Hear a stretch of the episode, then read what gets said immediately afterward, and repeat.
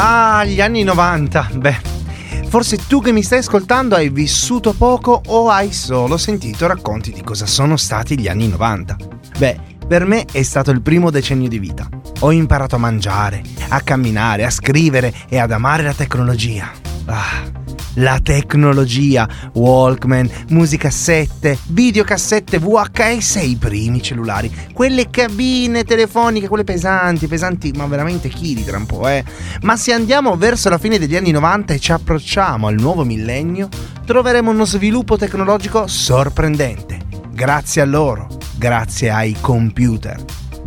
Oggi ricorderemo quali sono stati i canali fondamentali per la comunicazione degli anni 90-2000. Benvenuti a Boomer Good Vibes.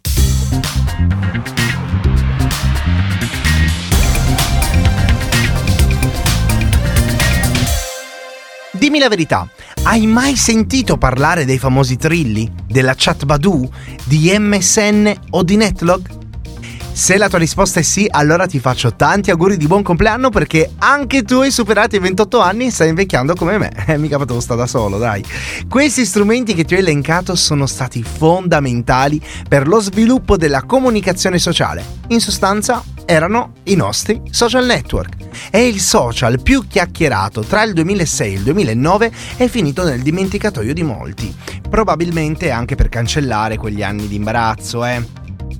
Di origini belga e rivolto ad un pubblico europeo, Netlog permetteva ai propri utenti di creare proprio un vero sito. Persino Chiara Ferragni, una delle più potenti giovani e imprenditrici al mondo e la regina di Instagram, ha iniziato da Netlog. Il suo nickname era Diaboletta87. Praticamente, dopo aver creato la propria pagina su Netlog, si poteva allargare la propria rete sociale tra amici e ospiti. Si potevano aggiungere playlist musicali, gallerie fotografiche, contenuti video per intrattenere i propri visitatori. Si poteva fare davvero tutto ciò che si voleva con un sito internet. Però sulla pagina era presente anche un widget che praticamente ti dava la possibilità di avere una panoramica degli utenti che avevano visitato il tuo profilo. Ma sulla tua pagina si vedevano anche i profili che avevi visitato tu e quindi arma a doppio taglio.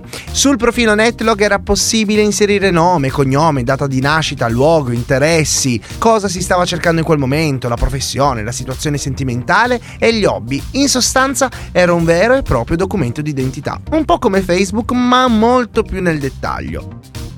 Netlog però ora non esiste più. Se si prova ad aprire il sito internet si viene reindirizzati ad una pagina di spiegazioni riguardo a ciò che è accaduto, ovvero da aprile 2015, Netlog non è più in funzione. Grazie per aver usato questo servizio per tanti anni. Firmato il team di Netlog. Però ragazzi, piange un po' il cuore quando leggi questi annunci, perché comunque vedi tipo un pezzo di storia, un pezzo della tua infanzia che, boh, dicono non c'è più, non c'è più. Ma il vero boom sociale è stato in assoluto, ragazzi, il re delle chat.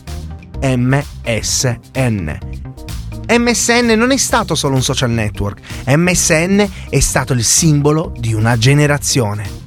Su Messenger si consumavano amori che duravano a volte lo spazio di una manciata di trilli.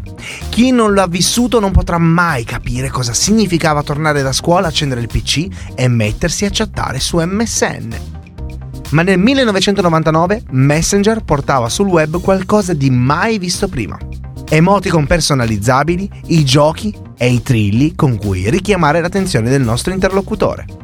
Su MSN si poteva impostare uno stato personalizzato con la propria frase d'effetto e nel 90% dei casi era un pezzo di qualche canzone. Ricordo ancora il mio che era zio Alex, perché all'epoca ci si faceva chiamare zio, bella zio, zio di qua, zio di là, zio Alex, eh? Poi sei fantastica, forte come un rock and roll, che era la canzone di Max Pezzali con gli 883 fino alla fine. Forza Juventus, sì perché sono Juventino. Quindi era zio Alex, sei fantastica come un rock and roll, fino alla fine Forza Juventus. Sempre questa è attuale però, eh. MSN Messenger venne rinominato Windows Live Messenger nel 2005, ma durò ancora per poco. Così qualche anno dopo, oltre 330 milioni, ve lo ripeto, 330 milioni di utenti ogni mese migravano sugli altri social network, migravano su Facebook, migravano su WhatsApp, così MSN il 31 ottobre 2014 chiuse per sempre. Ma noi non lo dimenticheremo mai, eh? Mai, perché MSN, il simbolo di una generazione, non è mai morto e non morirà mai. Ma vogliamo parlare anche del primo sito di incontri? Badu in quegli anni aveva creato relazioni occasionali e durature. Bastava caricare una foto e dichiarare la zona interessata e ti comparivano ragazze e ragazzi singolo pronti a conoscerti. Tantissime sono state le storie durate poche settimane, pochi giorni o poche ore. E vabbè, ci siamo capiti. Ma non è sempre stato così. E io, io ne ho la testimonianza. Una mia carissima amica nel 2009 conobbe, grazie a Badu, un ragazzo di Bari che era momentaneamente qui a Torino per terminare il militare. Sembrava fosse una storia estiva, destinata a terminare e invece, invece ora Sabrina e Alessandro sono sposati e hanno tre bellissimi bambini. Monelli e sono delle pesti, ma sono bellissimi. E vedete, tutto è nato da cosa? È nato da un social tutto è nato da Badu e chi avrebbe mai detto che Badu avrebbe fatto incontrare queste due persone?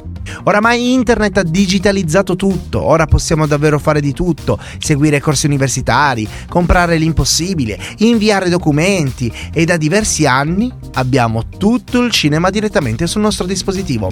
Nella prossima puntata si parlerà di cinema e di queste, fatemelo dire, eh, fantastiche serie tv. Io sono Alex D'Aduzio e questo è Boomer Good Vibes.